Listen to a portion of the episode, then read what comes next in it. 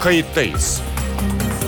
Gazeteci Mete Çubukçu konuklarıyla haftanın gündemini konuşuyor. Tarihi yaşarken olaylara kayıtsız kalmayın.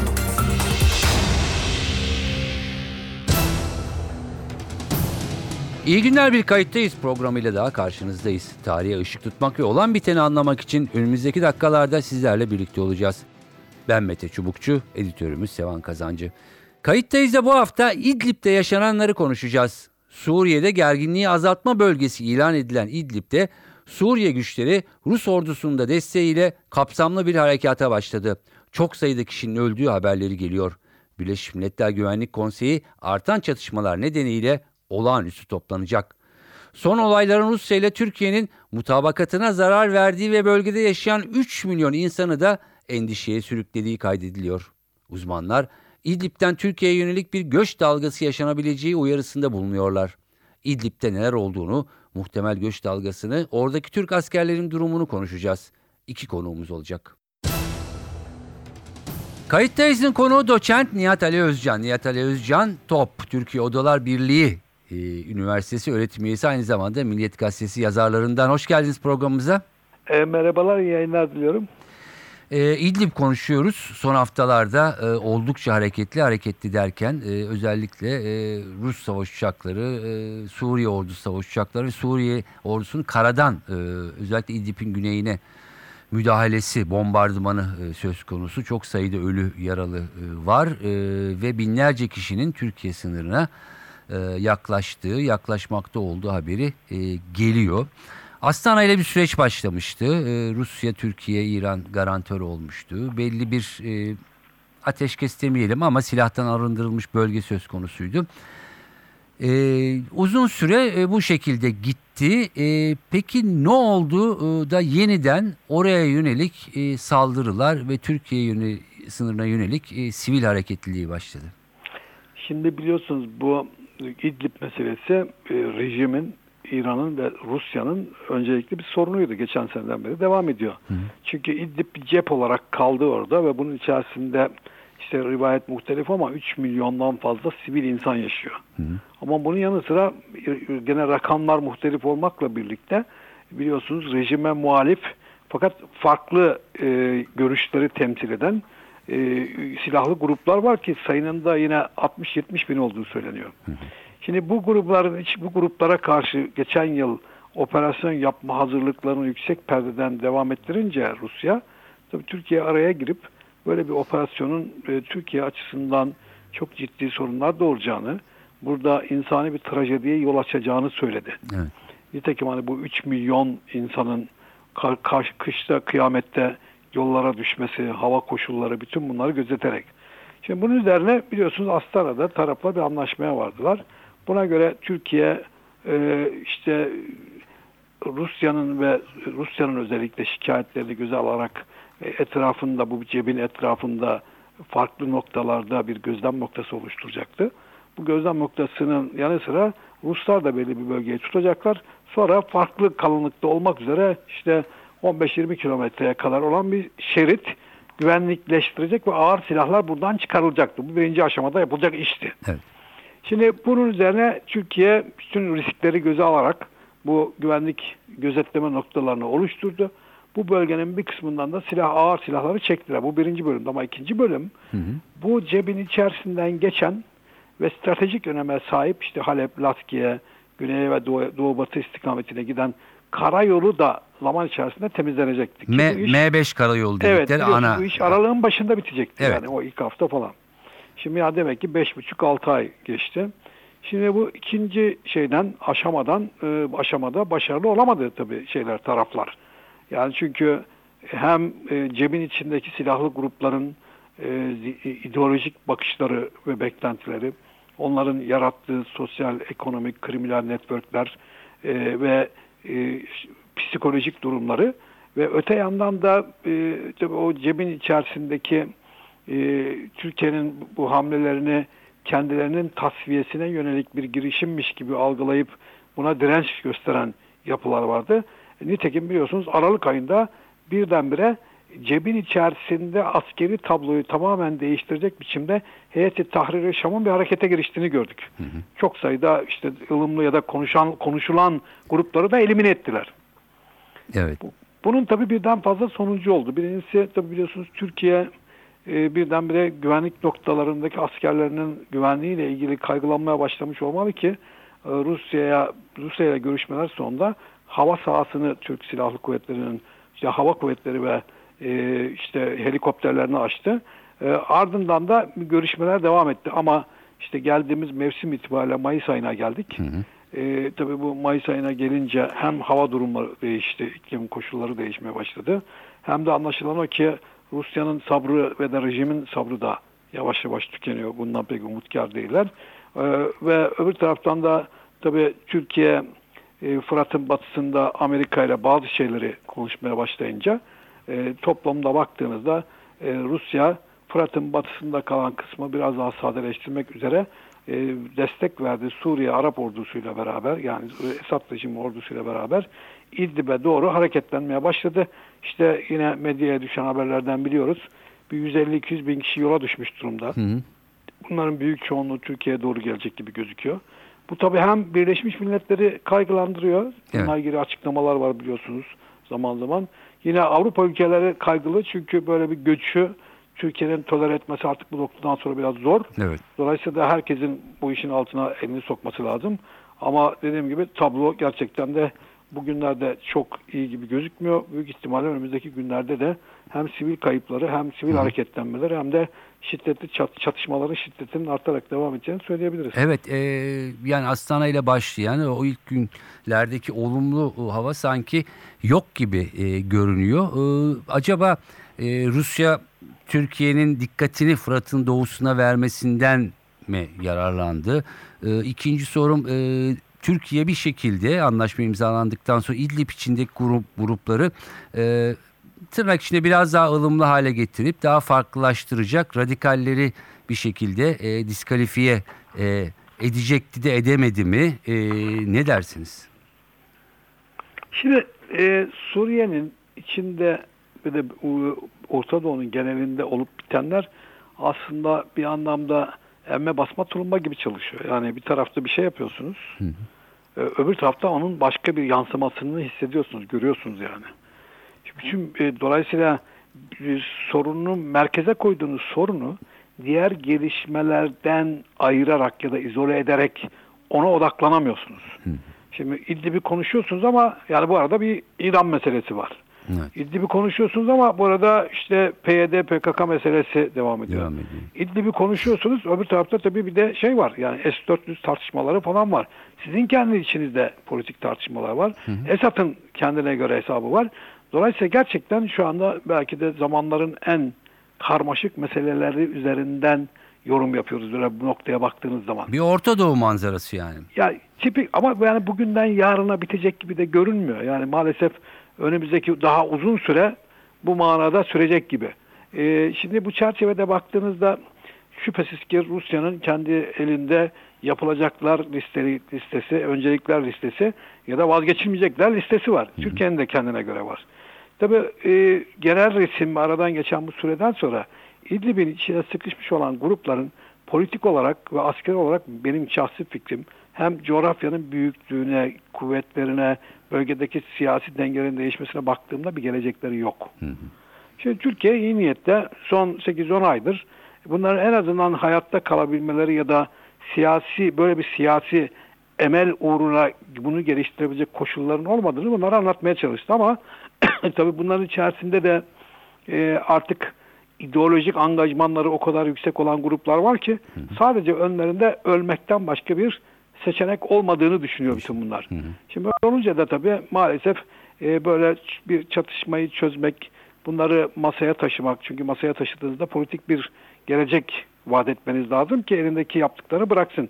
Şimdi o çatışmasızlık halini ortaya çıkardığı bu psikolojiden istifade ederek e, bölgede e, barışçı bir geçişin sağlanabileceği bir ortam olmadı. Çünkü Ruslar ve Esad rejimi ki İran'da buna dahil biliyorsunuz baştan beri bu cebin içerisinde olanların hemen hemen tamamını terörist olarak yaftırdı ve bundan da geri adım atmadı. Evet. Evet haklı olduğu bir taraflar var. Bazı gruplar var ki mesela yabancı terörist savaşçı kavramı içerisine Hı. giren ve bunların e, bu coğrafyaya ait olmayanlar da var. Dolayısıyla da Rusya kendi bildiği yöntemlerle öyle çok sivil halka ne olurmuş, insan hakları ihlalleri olurmuş ya da siviller bu işten zarar görürmüşten hiç öyle e, dert etmeden elindeki bütün imkanları kullanarak anlaşılan o ki e, eğer önünde bir askeri harita varsa onu sonuçlandıracak biçimde doğudan e, güneyden kuzeye e, batıdan doğuya doğru askeri harekatın temposunu arttırarak eyle, operasyonlara devam edecek gibi gözüküyor. Evet. Ee, yani dramatik gelişmeler de e, yakın gibi e, insanlar öldürülüyor. E, yüz binlerce insan sınıra doğru e, geliyor. E, ne dersiniz? Yani Türkiye bu Astana e, mutabakatını en azından İdlib e, bağlamında e, yeniden gündeme e, get, getirebilir mi? E, ne bileyim çekilebilir mi? E, Şimdi tabii e, yani bunu gündeme getirirsiniz. Gündeme getirirsiniz de bu gündeme getirdiğiniz konunun geçerliliğini sağlayabilecek kadar e, güçlü bir şeyiniz sadece argüman yetmiyor. Yani sonuçta bu iddiaların yarışı değil. Sonuçta gücünüz varsa yaparsınız. Gücünüz yoksa e, bir yerde sizin için alternatif neyse ona doğru yönelirsiniz. Şimdi o tabii tüketilen bir zaman var ortada. Yani nereden baksanız bir 10 ay e, Türkiye büyük ihtimalle büyük bir samimiyetle e, insanların en azından hayatını kurtarma pahasına bütün sorumluluğu ve kendi askerlerini riske ederek aldı üzerine. Fakat başarılı olduğu pek söylenemez. Sonuçlara bakarak söylüyoruz. E, dolayısıyla da hatta daha büyük bir riske girdi. Şu anda biliyorsunuz daha geçen hafta e, bu güvenlik noktaların gözetleme postalarından bir tanesine yönelik bir saldırı gerçekleşti ve orada Türk askeri yaralandı. Evet. Şimdi yarın bu bu gözetleme noktalarından birden fazlasına bu türden bir saldırı olduğunda e, bunu önleyebilecek ya da burada meydana gelecek çatışmalara müdahil olarak oradaki e, askerlerin güvenliğini sağlayabilecek bir e, şey de yok. Ortam da yok.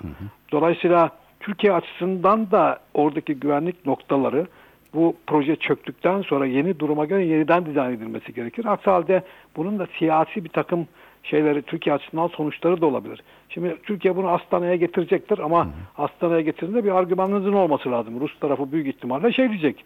Yani zamanı siz e, bize ikna ettiniz.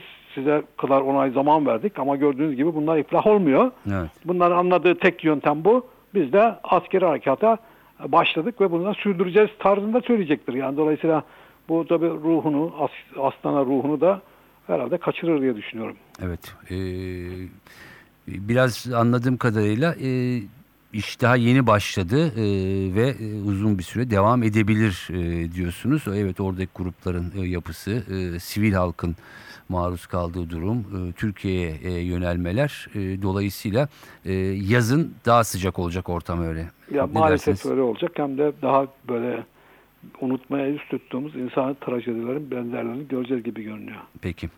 Nihat Ali Özcan çok teşekkür ediyorum Ben programımıza teşekkür katıldığınız ve yorumlarınız için. Sağ olun.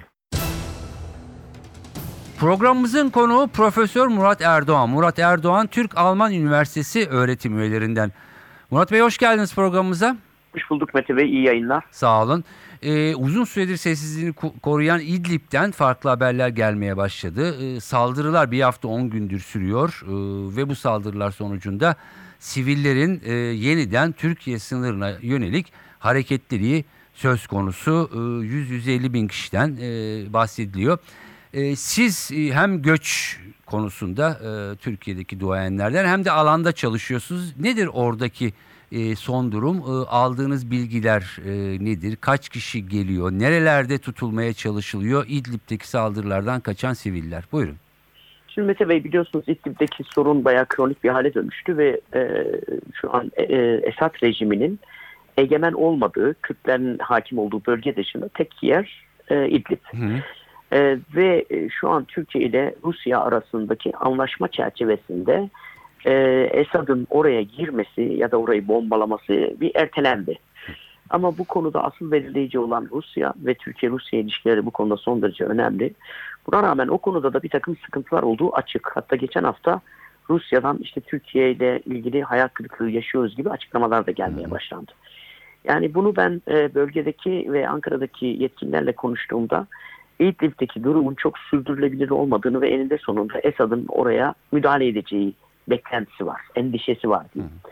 Ve bu endişe doğal olarak e, bu müdahalenin ne şekilde olacağıyla çok bağlantılı. Eğer müdahale daha sakin bir biçimde zamana yayılmış olursa ciddi bir mülteci akını gerçekleşmeyebilir. Ama Esad e, ciddi bir bombalamaya başlarsa, sivillerin üzerine bombalar yağmaya başlarsa. Nitekim baş, bir- güneyden başladılar gibi başladı. görünüyor. Hı. Ama bunu daha da şiddetlendirebilir. Şu an hala makul sayılabilecek bir durum var.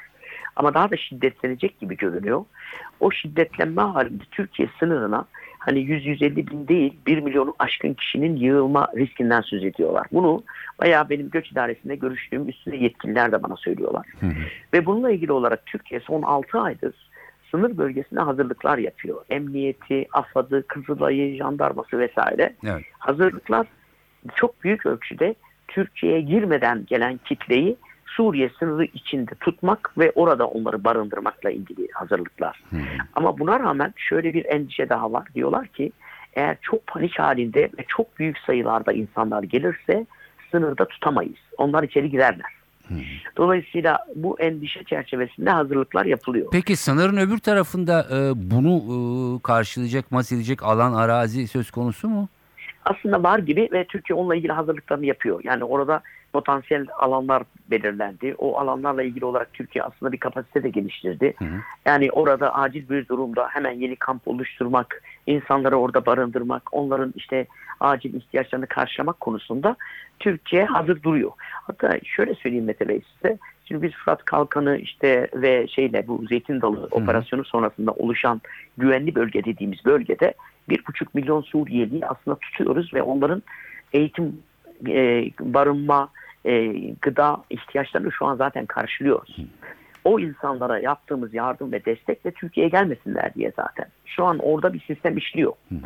O sistem eğer böyle bir akın gerçekleştirilirse yine benzer bir biçimde orada tutmaya çalışacaklar ama dediğim gibi bu e, birazcık da Esad'ın stratejisiyle ilgili olacak. Eğer şiddetli bir baskın ve bombalama söz konusu olursa o zaman dediğim gibi bizim yetkililer de biz sınırda tutamayabiliriz, bunları içeri almak zorunda kalabiliriz diyorlar. Şimdi Evet. belki siz de haberdar olmuşsunuzdur. Basında da yer alıyor. Urfa'da bir kampın kapatıldığı, acaba hazırlık mı yapılıyor yeni gelenler için gibi söylentiler var. Şimdi Türkiye ilk geldiklerinde Suriyeliler 2011'de onları kamplara yerleştirdi. Sonra kamp yetmedi, yeni kamplar yapıldı, yeni kamplar yapıldı. 10 ilde toplam 26 kamp yapıldı. Hı hı. Ama sonra son iki senedir Türkiye düzenli bir biçimde bu kampları kapatıyor. Kamplardaki kişilerin şehire gitmesine izin veriyor ve giderken de hatta bir seçenek sunuyor. Birkaç tane il var, 10 civarında il var. Buralara gidemezsiniz diyor. Çünkü kapasite çok doldu ya da işte Antalya gibi özel hassas bölgeler var. Evet. Oralara gitmelerini istemiyorlar. Ama mülteciler oraya gidiyor. Bunun için Birleşmiş Milletler'le yapılan bir anlaşma çerçevesinde aile başına 10 bin TL gibi bir mali destek de sağlanıyor. Onun için kamplar boşaltıldı. Boşaltılan kampların büyük bölümü fiziki koşulları kötü olan kamplardı. Kamplar. Ve daha konteyner kamplar kaldı geriye. Şu an kalan kamp sayısı e, 13 kamp. Bunların nispeten fiziki koşulları daha iyi. Kampta yaşayanların sayısı da 270 binlere çıkmıştı bir dönem. Şu an 140 bine düştü. Ve bu sayı her geçen gün azalıyor. Evet. Ama ben mesela şu an Türkiye'nin kamp boşaltıp orası için hazırlık yapmasını, Türkiye'de hazırlık yapacağını pek beklemiyorum. Hı hı. İki sebeple. Bir, şu an zaten o yeni kapatılmış kamplar potansiyel olarak duruyor. Yani Evet. onlar aktive edilebilir. Kötü koşullar ama acil durum için aktive edilebilir. İki, öyle inanıyorum ki Türkiye 500 kişiyi bile içeri soksa bir anda sınırda 1 milyon kişi birik- birikir ve e, onu e, kontrol etmek daha zor. Yani içeri alma başlarsa e, Evet, birçok kişi de bunu zaten. evet e, örnek olarak görüp Aynen. Hı. Yani onun için Türkiye her türlü çabayı gösterip onları o sınırın o tarafında tutacak. Uluslararası community de bu konuda Türkiye çok bir şey söyleyebilecek durumda değil. Çünkü daha önce de işte açık kapı politikası uygulayın, onları içeri alın falan diyorlardı. Ama yaşanılan tecrübe şunu gösterdi ki tamam siz içeri alıyorsunuz ondan sonra sizde kalıyor. Bunların başka bir yere gitme imkanı kalmıyor. Dolayısıyla siz açık kapı politikasının kurbanı haline geliyorsunuz. Dolayısıyla bu konuda ben Türkiye'nin de uluslararası camiadan çok baskı göreceğini beklemiyorum. Yok kardeşim ben almıyorum zaten yeterince Türkiye'de var. Orada ben bunları bir biçimde iaşesini sağlayacağım diyebilir. Ama bu e, dediğim gibi şu an sorun uluslararası kamuoyu ne der değil. E, insanların can havliyle sınıra yığılmasını getirebileceği bir panik durumunun kontrol edilemez olduğuna dair bir endişe var kamuoyunda. Hı hı. Ee, Özellikle bu işin güvenlik boyutunda çalışanlarda. yani iş bu boyuta varırsa e, sonuçta kapılar da açılabilir diyorsunuz. Açılabilir, açılabilir. Yani gerçekten öyle bir e, risk söz konusu şu anda. Ee, ama baktığımızda evet yani bir, bir takım Birleşmiş Milletler'den e, ya da Avrupa Birliği ülkelerinden e, eleştiriler var ama e, daha çok ciddi sanki e, ya almıyorlar gibi durumu. Yok yok yani şöyle onlar alıyorlar ama şimdi dünya öyle bir değişti ki. Mi? Şimdi bakın Türkiye uzun süre e, bu başka ülkeleri duvar yapmakla, çitler örmekle suçlamıştı. E, son iki senede Türkiye yaklaşık bin kilometre duvar ördü. hı. Şu an dünyada Çin Seddi'den sonra insan yapımı en büyük duvar Türkiye'de. hı. Eskiden biz bu duvarı yapsaydık 2010'da 2011'de kıyametler kopardı. Yani Avrupa Birliği'nden bu konuda şikayetler gelirdi. Birleşmiş Milletler'den gelirdi. Hı. Onlar bile sesini çıkarmıyor. Hatta tam tersine Avrupa Birliği bu duvarın yapılmasına mali destek bile sağlıyor. Çünkü oradan gelecek kitle, kontrolsüz kitlenin Türkiye üzerinden Avrupa'ya geçme riskini gördüler. Evet. Dolayısıyla orada duvar yapılması onların bile işine geliyor. Dolayısıyla ne Avrupa'dan ne Birleşmiş Milletler'den insani bir takım açıklamalar gelecek. Ona hiç kuşku yok. Ama çok bir baskı gelebilme şansı yok. Gelse de bir faydası yok. Yani bunun bir Anladım. yaptırım gücü de çok kolay kolay olamaz. Hı. Ama şöyle bir şey olabilir. Türkiye belki o formülü uygulayabilir. Ee, kendi güvenli bölge haline getirdiği e, işte Fırat Kalkanı bölgesi ve Zeytin Dalı Operasyonu bölgesinde, Afrin bölgesinde gelenleri alıp oraya nakledebilir. Yani belki yine Türkiye içinden ama sadece transfer ederek. Yani alıp kapıdan otobüslerle tekrar Suriye'nin diğer tarafına aktarabilir. Yani Afrin ya da Azeze diyorsunuz. Evet yani çünkü onun dışında Türkiye'nin de Suriye'de kontrol edebileceği başka bir alan yok. Hı hı. Oralara insanları aktarabilir. Muhtemelen onunla ilgili olarak da çalışılıyordur diye düşünüyorum. Evet. Ee, genelde e, göç çalışanlar sorunların e, yerinde e, halledilmesi e, gerektiğini savunuyorlar. Çünkü ondan sonra sorunlar giderek büyüyor. Ama bugün baktığımızda bugünden belki birkaç gün sonra farklı bir gelişme olur. e, Saldırılar e, durabilir. Ama bugünkü gelişmeler devam ederse e, muhtemel bir göç de kapıda gibi görünüyor. Valla maalesef öyle görünüyor. Ee, ve dediğim gibi e, hani kendisini egemen bir devlet olarak tanımlayan Esad rejiminin Hı. e, kendi ülkesinin bir, böl bir bölümünü silahlı, muhalif, her neyse biz üstüne ne dersek diyelim ama bu muhaliflerin içinde bildiğimiz gibi dünyanın hiçbir kesiminin Türkiye'nin de dahi kabul etmediği gruplar da var. Evet. Dolayısıyla buranın yaşa- yaşayacak ve devam eder bir hale gelmesine izin vermeyecektir. Ve bu konuda da dünyadan da hiçbir eleştiri gelmeyecektir. Hatta biliyorsunuz Rusya'nın o konuda çok açık bir politikası var. İşte bu radikaller işte daha önce oradaki IŞİD gibi ve diğer örgüt, örgütler gibi bunlar kesinlikle tekrar ülkelerine dönmeyecek hale gelmeli, imha edilmeli diyorlar. E, dolayısıyla bu imha hareketi gerçekleşirse valla bence hani ne Avrupa'dan bununla ilgili ciddi bir eleştiri gelir, Amerika'dan asla gelmez, Rusya'dan da geleceğini beklemiyorum ben. Evet. Dolayısıyla şu an Esad'ın eli çok güçlü. Onu tutan tek şey Türkiye-Rusya ilişkisi. Çünkü Rusya'nın onayı izni olmaksızın böyle bir harekete girişemeyecek gibi görünüyor e, Suriye rejimi. E, Türkiye'nin işte bu S-400'ler de dahil olmak üzere işte nükleer santraller de dahil olmak üzere her geçen gün daha da e, ne bileyim ben artan ve çeşitlenen Rusya ilişkisi aynı zamanda ilk denklemin de içinde İçine barındırıyor. Evet. Fakat Yani bu arada için, e, Evet. çok kompleks bir durumun içindeyiz şu an. Ama o, e, bu arada olan tabii maalesef e, sivillere e, Maalesef ve bu tabii. işin içinde olmayanlara kadar e, uzanıyor. Peki Murat Erdoğan çok teşekkür ediyorum programımıza katıldığınız e, ve yorumlarınız için. Evet sınırımızın hemen öte yanında İdlib'deki gelişmeler böyle. Saldırılar sürüyor. Göç dalgasının artmasından endişe ediliyor. Eğer durdurulmaz müdahale edilmezse özellikle insani dramların daha yüksek boyutlara gelme ihtimali maalesef söz konusu. Önümüzdeki aylarda İdlib daha da ısınacak gibi. Ben Mete Çubukçu editörümüz Sevan Kazancı. Kayıttayız'dan bu haftalık bu kadar. Önümüzdeki hafta farklı bir konuda yeniden birlikte olmak amacıyla hoşçakalın. Kayıttayız. Gazeteci Mete Çubukçu konuklarıyla haftanın gündemini konuşuyor. Tarihi yaşarken olaylara kayıtsız kalmayın.